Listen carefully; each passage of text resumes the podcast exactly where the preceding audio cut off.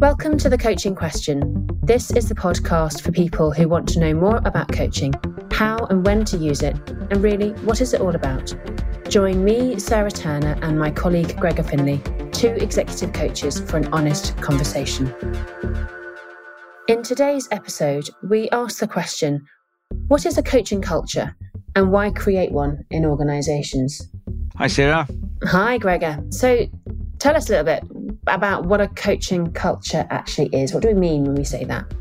Well, when we were preparing for this, we looked at a Harvard Business Review article. We and we will keep that within the show notes. And they give quite a nice definition here, I think, which is the coaching we're talking about, the kind that creates a true learning organization. And I think that's quite a good point. What we're mm. talking about here is creating learning organizations. It's ongoing and executed by those inside the organization. It's work that all managers should engage with all their people all the time in ways that help define the organization's culture and advance its mission. And then they give an example of when 3,761, a very finite number, um, 3,761 executives assess their own coaching skills and then their assessments were compared with those of the people who work with them. And the results just didn't align well because 24% of the executives significantly overestimated their abilities, and putting themselves as above average, where basically their colleagues ranked them in the bottom third of the group. Mm. Know, so it's clear that people think they can coach, but really they don't. And it's very clear that having that sort of coaching culture really does boost engagement and therefore boosts non-discretional effort and therefore boosts performance. And that, that example of the executives rating themselves more highly just makes me think about, you know, driving a car. We all think that we're good drivers. And then when you turn around and ask your passenger and you kind of see them gripping their dashboard with their white, their face white with terror, and you realize maybe I'm not such a good driver after all. Well, that might happen with you, Sarah. I'm the best driver ever but you know it's that whole thing of often we do think that we're better at something than actually in reality. Other people experience us. Yeah. Yeah definitely. I think it's really easy to fall into a trap of thinking that coaching is a skill.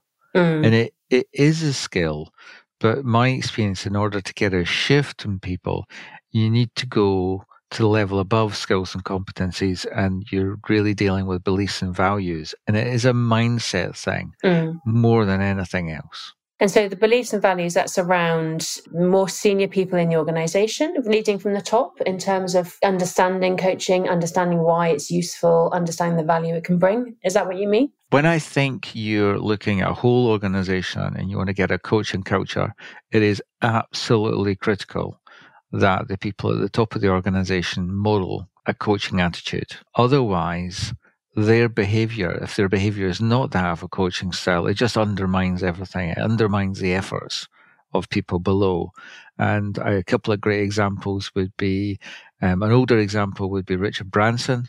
If you hear about what his style is, he never starts by telling he always starts by listening and asking mm. questions. Mm. So he'll get people engaged, he, you know, he pulls people in, and then he might, you know, have his penny's worth to say, but he starts with listening. Mm. And probably the biggest recent cultural shift that people might know about is Microsoft. Whereas uh, Steve Ballmer was quite a more command and control type of guy, but Satya Nadella is completely different. And uh, there's one quote that says, You can feel it, you can see the body language. It doesn't matter if you're a top executive or a first line seller, he has exactly the same quality of listening. And Satya Nadella has clearly built an environment that has psychological safety around him, and it's completely shifted the whole culture of that organization. So you use that word quality of listening there, and that's something that when you first start working as a coach, well, in my experience anyway, is something that really landed me. This idea of we often think that we're listening when we listen to a friend or a colleague, but actually we're listening in order to respond or to kind of give an opinion. Yeah. Um, but actually, listening, that quality of listening, or level two and three listening, which is often what we might talk about as coaches, is quite is quite different. And I think if if as an organization you were able to create a culture where that quality of listening was really happening, I mean, that's huge. That could be so powerful in terms of that organization and what it can achieve. I think people putting people on coaching skills for managers workshops is a total waste of money. You you might get there might be you know and cultures change depending on the culture of the organization.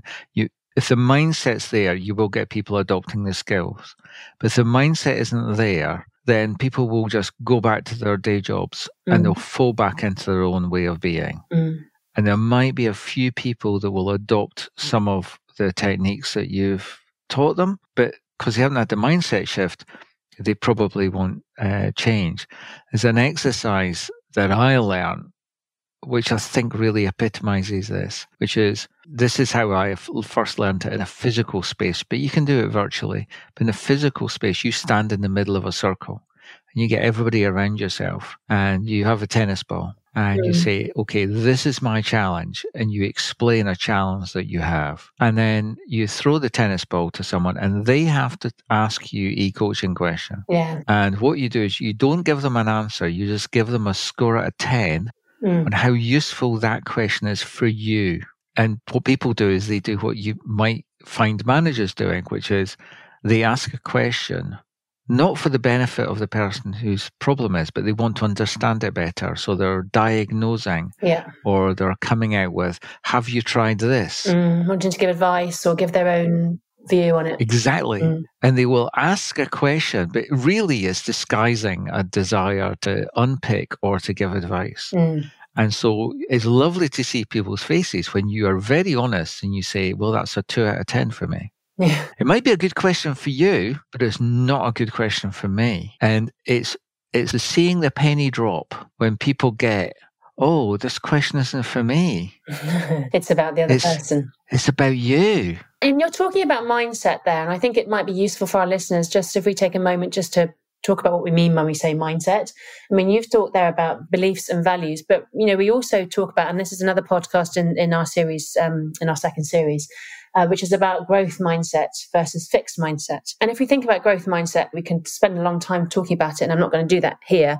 But essentially, if you've got a growth mindset, it's that belief that you can always learn, you can always improve, you can always get better. And I think that extends to a coaching attitude, which is, I believe that this other person has it within them mm. to do stuff. They may have better answers than I could come up with. And that's the mindset that you have as a coaching leader. And that's what I think this, you know, if we come back to thinking about, well, well, actually, why would we create a coaching culture in organizations? Why would we want to go to that effort?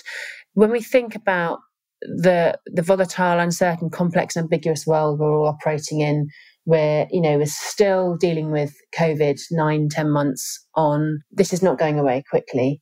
Organizations have had to shift and adapt very quickly and innovation is key. And if we think about how do we enable people to innovate how do we make it safe for people to innovate well then we've got to make it okay for them to make mistakes for them to share their learning and to to move on from that and that really is what why you would create one of the reasons why you would create a coaching culture to really empower those staff to lead their own development and understand that it's okay to make those mistakes and share that learning. Yeah, I think the bottom line is a matter of scale. Mm. If I've got eight people in my team and I'm the bottleneck because I have to be involved in everything, you know, I'm the person that's coming up with the answers. Mm. It just doesn't scale. But if what I'm doing is enabling my people to unleash what they've got within themselves, to be more confident, to come up with ideas, to innovate, to have autonomy, then I'm going to unleash all of the power that's within these eight people rather than me being the bottleneck and ended up in overwhelm. I was just going to say, I mean, that, that kind of terminology of you, you're using there of bottleneck, it, it kind of makes me think about those sort of command and control structures and organizations where there's a lot of red tape or papers or committees or you know a lot of a lot of you know extensive consultation in order to have things approved but you know actually some organizations are now moving much more to that sort of more agile way of working. I mean, there's, I mean, again, I, don't know whether Microsoft have done this, but I know that organizations like Deloitte have definitely done away with the whole kind of rigid performance review process and moved much more towards sort of an ongoing coaching approach. which I think is a reflection of, of, of wanting to achieve that kind of agility, that kind of you know learning environment, that that ability to, to innovate and to think differently. I think I think the organisations that are getting rid of performance reviews, or the, the, those sort of really formal type performance reviews, or the, you know the monthly one to one, is the the monthly one to one that becomes uh, it's like an excuse.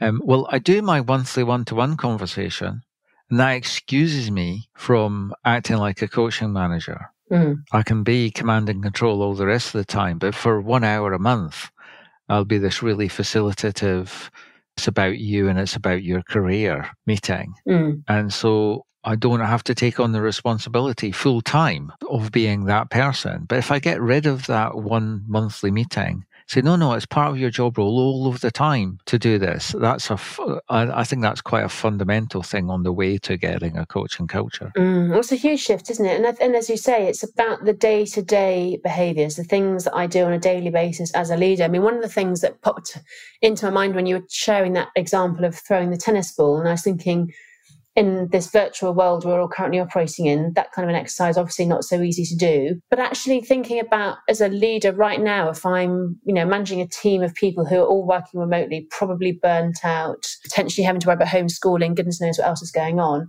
But how do I make sure that I'm listening first rather than giving my thoughts or my opinions and actually just adopting that Nancy Kline rounds approach where literally you would say in the meeting, I want everyone to have equal airtime. So we're going to go round the virtual table and give everyone three minutes or whatever the time frame would be to contribute their opinion or to say what they're feeling on this matter. Yeah, so everybody is heard. Everybody has a space to be heard. So yeah, I think in this virtual world, it's incumbent on the leader to create some structures that allow that to happen. So it's not just about the task. But then it, it can be quite overwhelming for the leader because if you're not in an office and you can't just have three minutes with someone at the coffee machine, people are just booking meetings all the time. Yeah.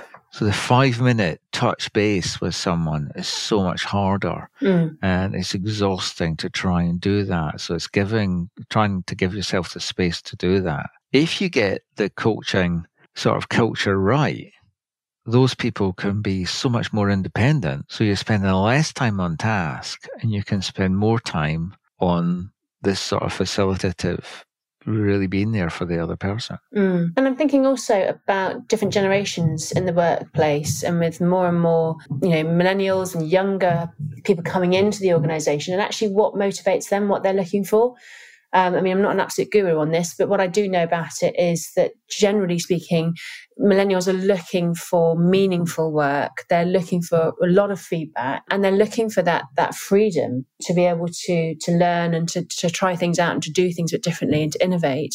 And if we think about the makeup of our workforce and how it's changing over time, this is absolutely something that businesses need to be thinking about, I'd argue. Yeah, I'm just take the difference between saying, I need you to do this, or just saying, this needs to happen. What will it mean to you when we get a good result on this? Mm. You know, just keying into that person's motivation because they might be motivated in a completely different way from you. Mm. So I think with millennials, those younger generations, the coaching style actually works much, much better because I am the definition of pale, male, and stale. The 50 year old white male. What do I understand about a 23 year old Asian? Mm. What do I know about the, the motivation there? But if I ask the question, I can engage that motivation. Well, it may be the same as mine, but probably quite unlikely to be. And you don't want to assume. And I think this is where it's quite a really interesting connection between creating a coaching culture and an organization's diversity and inclusion strategy. So, when you're trying to create inclusive leadership in an organization, these are the sorts of things that you'd be thinking about as a leader. You'd be thinking about, well, I don't want to assume anything. I want to adopt curiosity and I want to ask questions and I want to understand the people who are working for me. I want to understand what motivates them, what drives them, what they need, what their thoughts, what their feelings are. So that I can do everything within my power to mean that they feel that they belong, that they feel included, and that I get the best out of. Because ultimately, if you feel that you belong, you're going to perform to a high level, which, let's face it, all businesses need right now. Well, we need anyway, but particularly coming out of a crisis. So there's a real connection there. Yeah, I, one one of the things you said there is well, what people need right now and people might be listening to this and well clearly we're very enthusiastic about this. People might be thinking all right well a coaching leadership style is the leadership style we need to adopt and if we're going to have a coaching culture. But that doesn't mean to say it's the only valid leadership style. Absolutely. People right now they need clarity they need structure. Mm. and that means we need to be giving that to people. So that's not a coaching leadership style. That in sort of Goleman six leadership styles, that would be the authoritative or visionary leadership style, mm. which is really important like right now. Mm. And one of the bits of resistance I've noticed with people who have come on when I, I used to do coaching skills for managers workshops before I, you know before I learned all sorts of other stuff was that there was a resistance because you're telling me I need to throw out everything else and adopt this style instead. and they were coming, they were coming to the workshop thinking this is a binary choice. I, I need to give up my current leadership style and adopt this one instead. Mm. And it was like, no, no, absolutely not. This is one style. I just happen to think in today's world, alongside a visionary authoritative style, it's the next most important one. And I think that's a really important point. We all need to adapt our behavior according to the situation that we find ourselves in. And any one style is not going to be the right approach for every single situation. I mean, I think we talked about this, you know, when we were preparing for this podcast, but you wouldn't coach someone out of a burning building. You'd say, get out now. You know, so as a leader, you need to think about what is the best approach that I need to employ with this individual in this situation. And that's something that will come with time and experience. But yes, absolutely. It's not, it's not the only way to be 100% of the time. The other thing that, just to build on that note, is you know, we might have someone listening to the podcast thinking, well, okay, I might want to adopt a coaching leadership style approach for my team. But what if my boss doesn't behave in that way or the executive team don't support it? But actually, what you and I would, would say in response to that is, well, you can do it within your own domain, your own team. It doesn't have to be a systemic wide approach, although obviously it's great if it is. Yeah, I, I think it, if you if if you can do the overall thing, that's fantastic. But I like the distinction that um, Robert Stringer makes in his, his book. I think his book's Climate and Organizations, and and he makes a distinction: culture being a corporate-wide thing, but climate being the culture you establish underneath a single leader. Mm-hmm. So it can be different in different parts of an organization as well. I suppose uh, the thought that came to mind was a trading environment, which is really dog eat dog. Mm. You know, the, the, organizational arrangements are so about, oh, I need to beat everybody else, that it might be really hard to adopt a coaching style mm. in that sort of culture. But whereas in sales, especially if you're in a team environment, sales is your role as a sales manager really is to coach people to be better at what they do. So I think it d- does depend where you are, but I think absolutely within certain constraints, you can adopt a coaching style of management within your own domain. Yeah. Definitely. Yeah. Okay. For those people listening to this podcast, they might be thinking, okay, so I'm quite interested in this idea. How do I get started? What are some of the things I should be thinking about? So, what would we say in response to that? What I would say is, you know, the ideal thing is you have to start from the the, the ideal thing if you want a, an overall coaching culture is you, you, need to get some sponsors at the top mm. um, if you've got a real believer at the top of the organization it really really helps mm. there are people who have done completely organization wide transformations i think if you're just looking at your own team you have to think about yourself and your managers i would say that the coaching skills for managers thing is a good thing because there is some skills transfer. Yeah. I would say that the most effective thing is don't waste your money on that unless you're also going to have an ongoing process of, for example, coaching circles.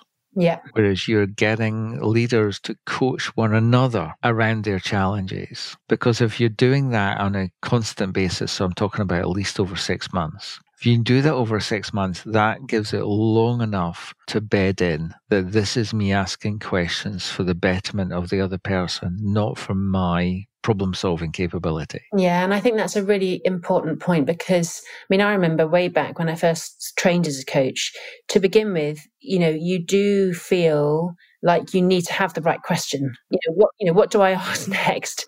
And actually, it can feel, I don't know, stressful is probably the wrong word, but overwhelming sometimes of, you know, the need to ask the right question and to have the right, the right response, the right tool or the right question in your back pocket to ask. And actually, if you're not given the opportunity to practice that, it is like a muscle. And if you don't exercise it, you'll forget and you'll, you'll kind of lose the skill and you'll lose the importance of listening. So creating that experience where I can really put this into practice, I can really embed it, I can see other people doing it, I can hear what other people are doing, then that all builds up my own level of confidence with being able to adopt this kind of approach with my with my people.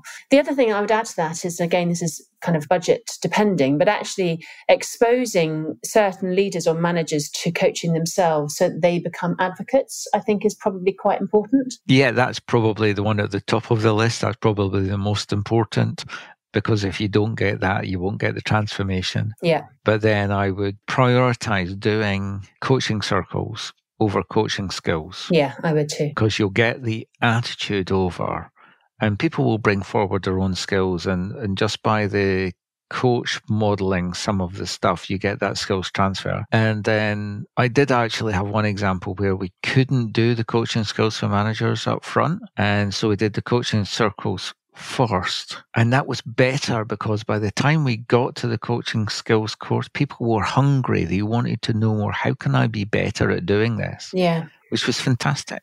Yeah. Absolutely. And I mean, I think this is a real practical one, but actually, you know, what gets measured gets done. So if there's a way in which you can tie into your job performance of managers the need to be a coach and to adopt a coaching approach, um, then that will also help ensure that it becomes more of a, a, kind of a regular habit as opposed to, as you mentioned earlier in the podcast, that thing you do once a month when you sit down and have your one to one. Yeah, I'm, I'm, I'm actually not sure how you do that cleanly, you know, um, I, but I, I do think that you can measure the outputs in terms of if you're focused in on engagement you know, some of the things you might get in your engagement surveys will indicate whether or not that manager. So, you know, normally in, a, in an engagement survey, you'll have a few key questions. Yeah, I think you could do it through engagement survey. I think you could do it through 360 feedback. You know, I think there's ways in which you can check in and say, look, you know, what's your experience of your manager, which organisations would probably be doing anyway. So it's as you say, it's just a, a question of adding in a couple of those measures to those evaluations. And I, I guess the final thing, and this is a bit of a plug, but you know, to the point of thinking about what what question do I need to ask next, then of course we have our set of coaching cards that managers can use, which is one of the reasons we design them. Yeah, and I think definitely the coaching cards are designed that they could you be used as part of a coaching culture program. Yeah. Yeah, that, that, that's a definite plug. We'll be dead honest. That's that's part, part of the reason we did them. Yeah, absolutely. And so I'm just thinking about wrapping up. So, what would our top tips be then for anybody listening to this? Well, I think the thing that really resonates with me as I kind of reflected on our conversation is this point about it doesn't have to be about the whole organization. It can just be, you know, that that that reference you made to um, Robert Stringer about culture and climate. So, if I'm a leader, I'm only going to be as good as my team.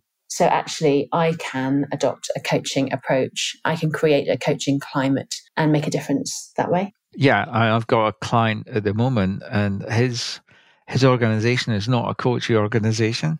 Mm-hmm. But he's definitely doing it within his piece of business. Mm. Okay. Because he's completely, and it goes back to your point. He's he's convinced of the value of it because of his, his experience coaching. Absolutely. So therefore, within his part of the organization, he's definitely trying to establish a coaching culture. Mm. And I would go back to my tip, which is don't let send anybody sell you a coaching skills for managers course unless it's been supported by some sort of ongoing group coaching activity. In fact, I would say, like, okay, we'll, we'll, we will not bother with the coaching skills course now. Let's just have the ongoing group coaching activity manage that for us. Yeah, absolutely. I think that would be great. Um, and then that, I think the final thing that I would add is, you know, it's very easy for these things to be led by HR, and there's no reason why it shouldn't be. But actually, finding sponsorship at a senior level from another part of the business, I think, is going to be invaluable. And if that person has experience coaching themselves and is an advocate, then that's going to make the whole piece of work a lot easier. I think there's probably a combination there. What you said there is often HR led, but if it's could be HR going to one of those people who have experienced the benefits of coaching. Say, mm. okay, now that you've experienced the benefits of coaching, how can we expand that within your part of the organization? I think that would be a really good idea. Yeah, hugely powerful. Thank you for taking the time to listen to this show. We know from some feedback on iTunes that people are enjoying the show. And so please do give us a rating on there. It really helps. But give us the feedback. We'd love to hear about how we could do better or if any topics that you would be interested in, please email us on info at thecoachingquestion.com. If you want to check up on any details about what we've talked about today, check out the show notes and any other questions, just email us on info at thecoachingquestion.com.